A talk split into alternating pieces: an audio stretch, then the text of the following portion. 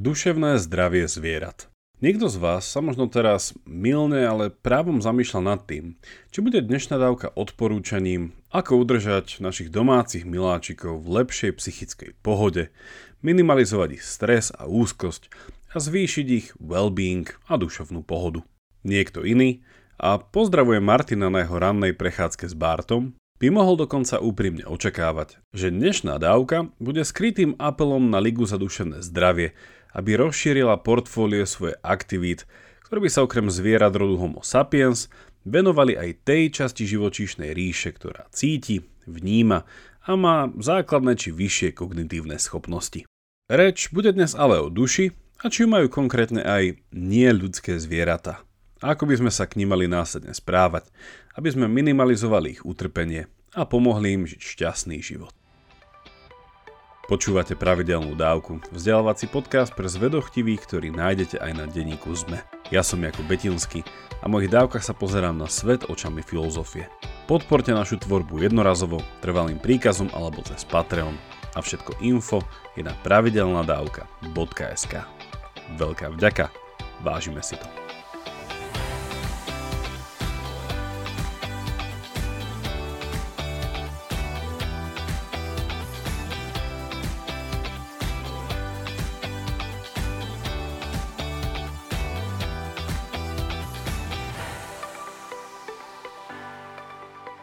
Sprievodcom dnešného rozmýšľania o zvieracej duši bude na tomto podcaste známy britský filozof Roger Scruton.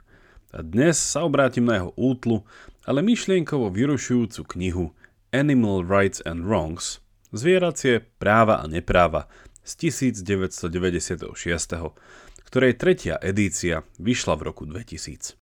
Jej cieľom je sformulovať teóriu a prístup, ako sa správať vzhľadom na zvýšok zvieracie ríše morálne a neupadnúť do jedného z extrémov. Na jednej strane, aby sme sa k zvieratám správali ako k veciam, ktoré necítia a sú skôr podobné strojom ako živým veciam.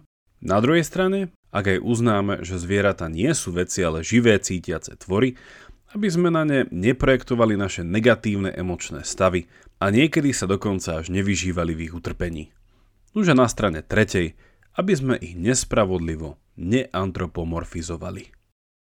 Skrutonov model rozmýšľania o našom vzťahu k zvieratám je súčasne kritikou skorších teórií a prístupov, z ktorých najznámejší prezentoval austrálsky filozof Peter Singer v svojej knihe Animal Liberation z 1975. Ak je vám jeho rozmýšľanie v otázke zvieracích práv neznáme, pustite si pred pokračovaním dnešného bádania dávku číslo 130, kde ho detailne predstavujem.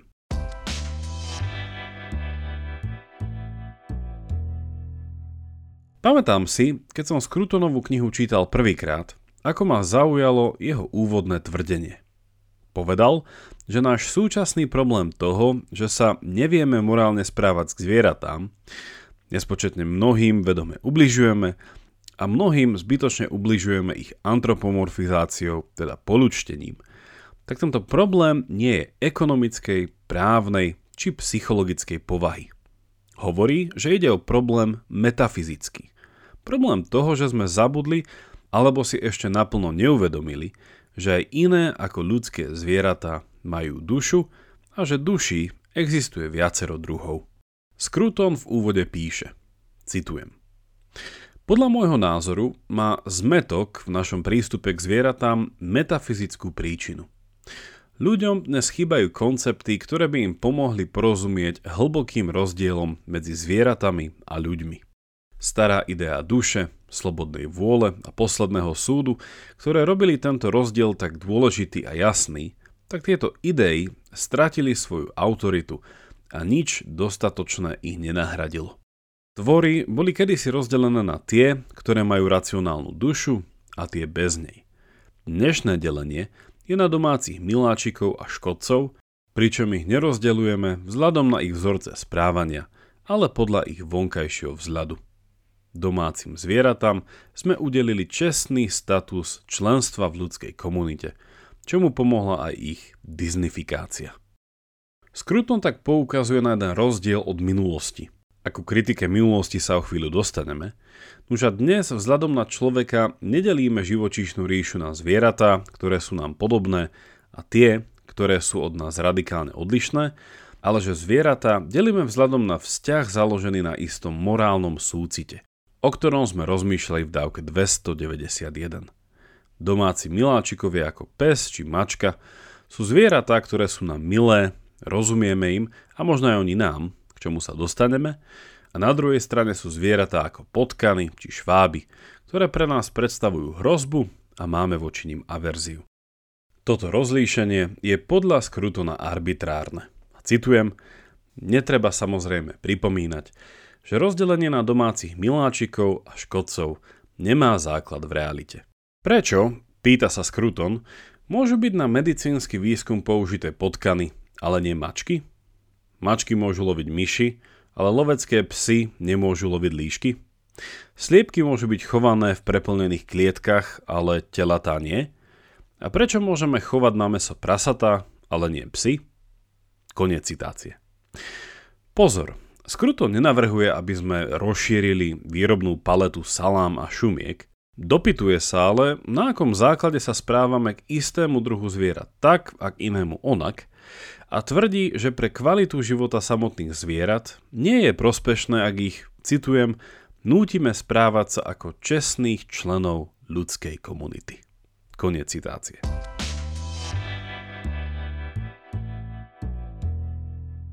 Začneme vyskladávať skrutonov argument a pozrime sa najprv na jeho kritiku minulosti. Naprieč dejinami sa veľká časť ľudskej komunity správala k zvieratám, ako by boli veci a nielen akoby, zvieratá boli dokonca chápané ako veci. Ako neživé, ale komplikované stroje.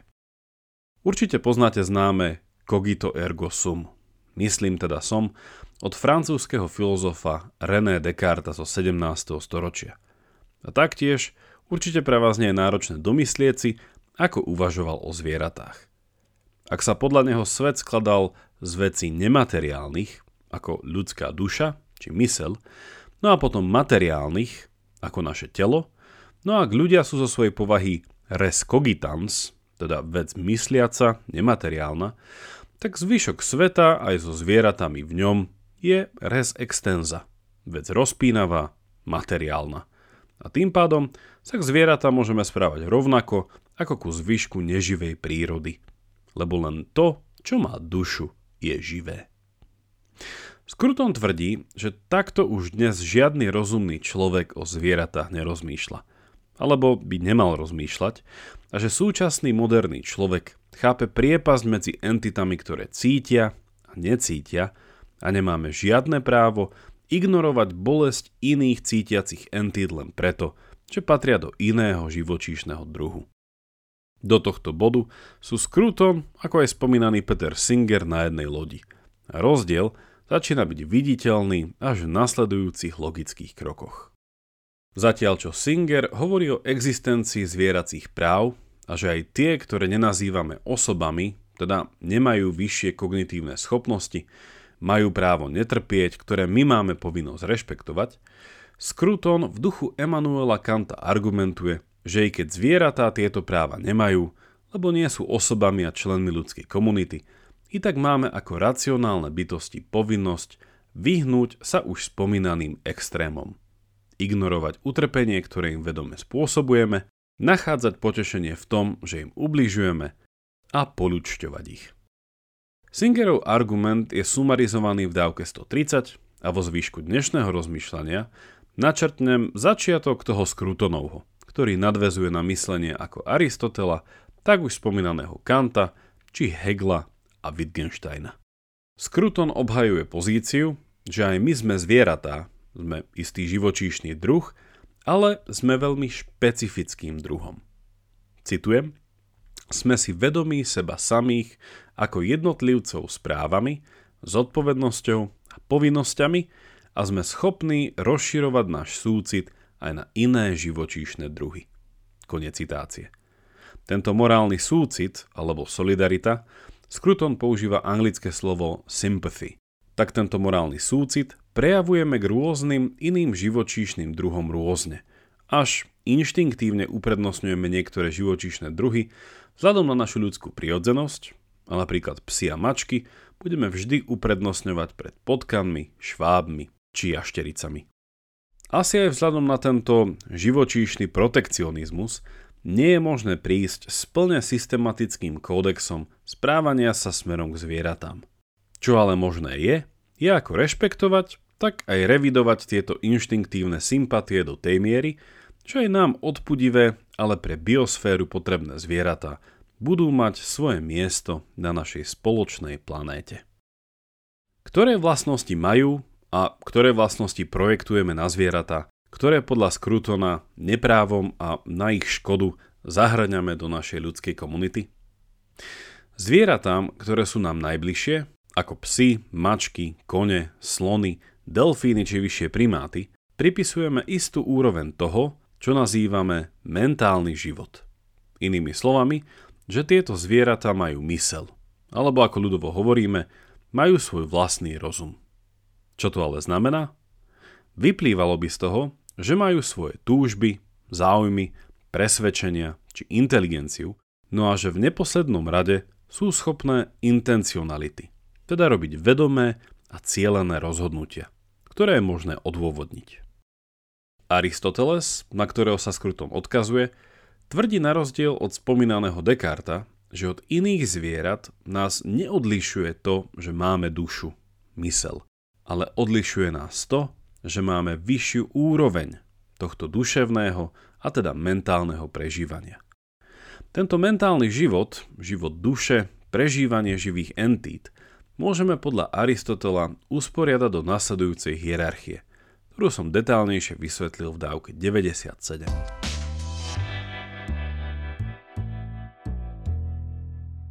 Poprvé, všetky živé veci, ako ľudia, zvieratá a podľa Aristotela dokonca aj rastliny, áno, aj rastliny majú svoju dušu a časom sa zamyslíme aj nad ich duševným zdravím, tak všetky živé veci majú tzv. vegetatívnu dušu. Čo znamená, že sú istý seba organizujúci sa celok, ktorý si je vedomý svojho okolia, na ktorom je závislý. Medzi prejavy týchto živých entít patria bazálne veci ako príjmanie, vylúčovanie potravy, či rozmnožovanie.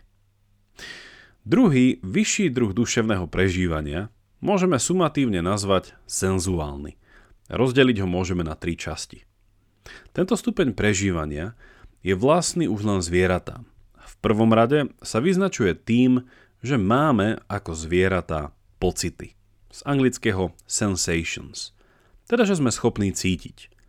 Zvieratá cítia veci, reagujú na ne, svoje pocity dávajú najavo.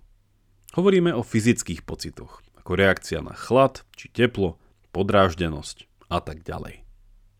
V druhom rade sú zvieratá schopné vnímať, mať vnemy, z anglického perceptions, ktoré príjmajú cez svoje zmysly.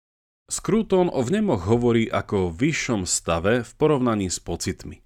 A nejde len o reakciu na vonkajší svet, ale na reakciu, ktorej predchádza aj zhodnotenie a toto zhodnotenie umožňuje zmyslové poznanie. V treťom a poslednom rade, čo sa týka našej senzuálnej duše, ako zvieratá máme chute, z anglického appetites, rovnako ako averzie či nechute. Potrava, voda, sex a bezpečie sú všetko veci, ktoré nás nútia bežať jedným alebo druhým smerom. Ale Skruton tu rozlišuje, že nie všetky zvieratá s týmito chuťami a nechuťami sú skutočne schopné aj toho, čo nazýva túžba v ľudskom slova zmysle. Pretože túžba predpokladá isté definitívne presvedčenie, na ktorom je postavená. A toto nás premostuje k tretej, najvyššej úrovni mentálneho života zvierat, ktorú Aristoteles nazýva racionálna duša, no a dnes skôr hovoríme o našich vyšších kognitívnych schopnostiach. Povedané v kocke – Ide o schopnosť mať isté presvedčenia, z anglického beliefs, ktoré sú našou interpretáciou sveta a nášho života v ňom. Ak hľadáme dobrý spôsob, ako byť v morálnom a rešpektujúcom vzťahu so zvieratami, ktoré sú nám najbližšie, jednou z kľúčových otázok je, ako a či vôbec tieto zvieratá rozmýšľajú o tom, čo sa s nimi v ich životnom prostredí deje. Napríklad, ak sa práve chystáte vyvenčiť svojho psa Barta, premýšľa Bart o tom, že o chvíľu ide na prechádzku? Myslí si mačka, že za stenou môže byť myš? A rozmýšľa je len nad tým, že za kríkom, ktorý sa chystá preskočiť, môže byť jama a preto musí skákať s väčším odstupom? Pri takomto rozmýšľaní nielenže pripisujeme týmto zvieratám isté presvedčenia, beliefs, ale ako hovorí Skruton, súčasne vytvárame priestor na zhodnotenie ich pravdivosti. Míli sa alebo nemíli daná mačka? Ak áno, môže sa zo svojich chýb poučiť a o aký druh učenia by išlo. Skruton pokračuje, že skutočné učenie je viac ako len behaviorálne podmienovanie na báze vonkajšej stimulácie. A toto učenie musí obsahovať aj chápanie toho, čo je učené. Ak hovoríme o kognitívnom správaní zvierat, poukazujeme nevyhnutne na obsah, ktorý tvorí ich mentálne stavy. A týmto obsahom ich myslenia sú tvrdenia, ktorých pravdivosť môžeme vyhodnocovať. Inými slovami, tento tretí a najvyšší stupeň mentálneho života predpokladá niečo, čo by som nazval pravdivostnou vzťahovosťou zvieraťa k svojmu okoliu – a toto rozmýšľanie o niečom a konanie, ktoré toto rozmýšľanie motivuje, nazývame intencionálnym, teda úmyselným. Z latinského intendere znamená intencionalita schopnosť zacieleného, premysleného konania, ktoré stojí na učení sa a vyberáme to konanie, ktoré zakladáme na správnom presvedčení, tom, ktoré korešponduje s realitou. Intencionálne konanie je vždy možné pochopiť cez otázku prečo. Skruton zakončuje toto uvažovanie o mentálnom živote zvierat, že práve táto potenciálna participácia na kognitívnom prístupe k sebe a svetu je faktom, pre ktorý máme morálny súcit, sympatizujeme so zvieratami, ktoré sú tejto kognície schopné, alebo ju na nich aspoň projektujeme. Rozdielom je tu skutočnosť, že tieto zvieratá ak sú nám naozaj v tomto podobné, nereagujú len na báze stimulu, ale ich mysel im umožňuje reagovať na báze myšlienky o tomto stimule.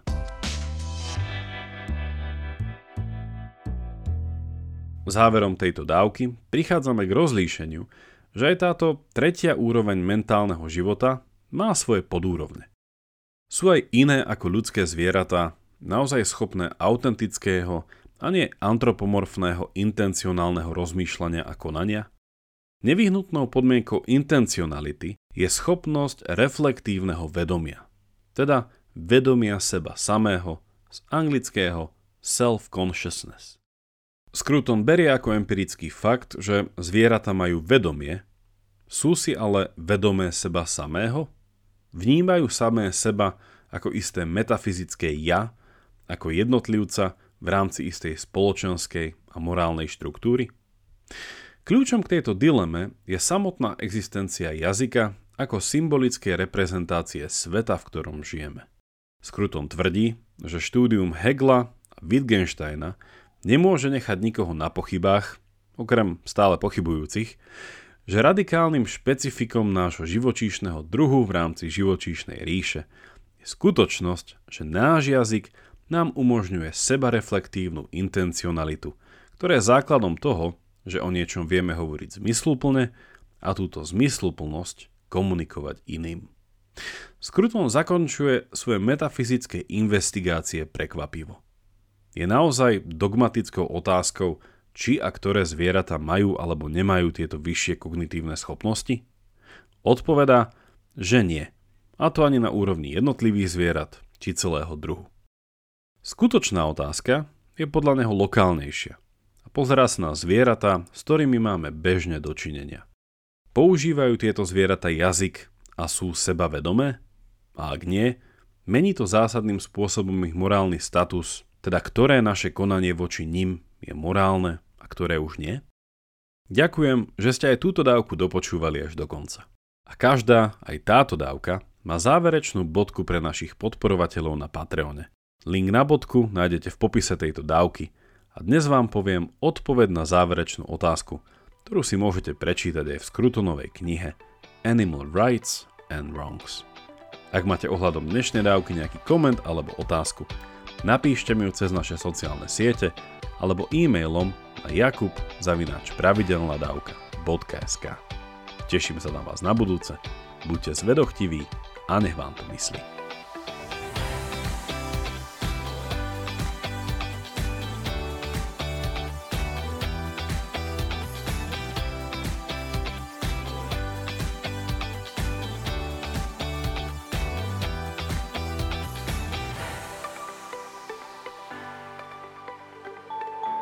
Veda nám ukazuje, že okolo seba vidíme len 4% vesmíru. Veda nám hovorí, ako sa zo šikovných primátov za milióny rokov stali moderní ľudia. Veda nám prináša vakcíny a lieky, uľahčuje život, naznačuje, ako bojovať s klimatickou zmenou.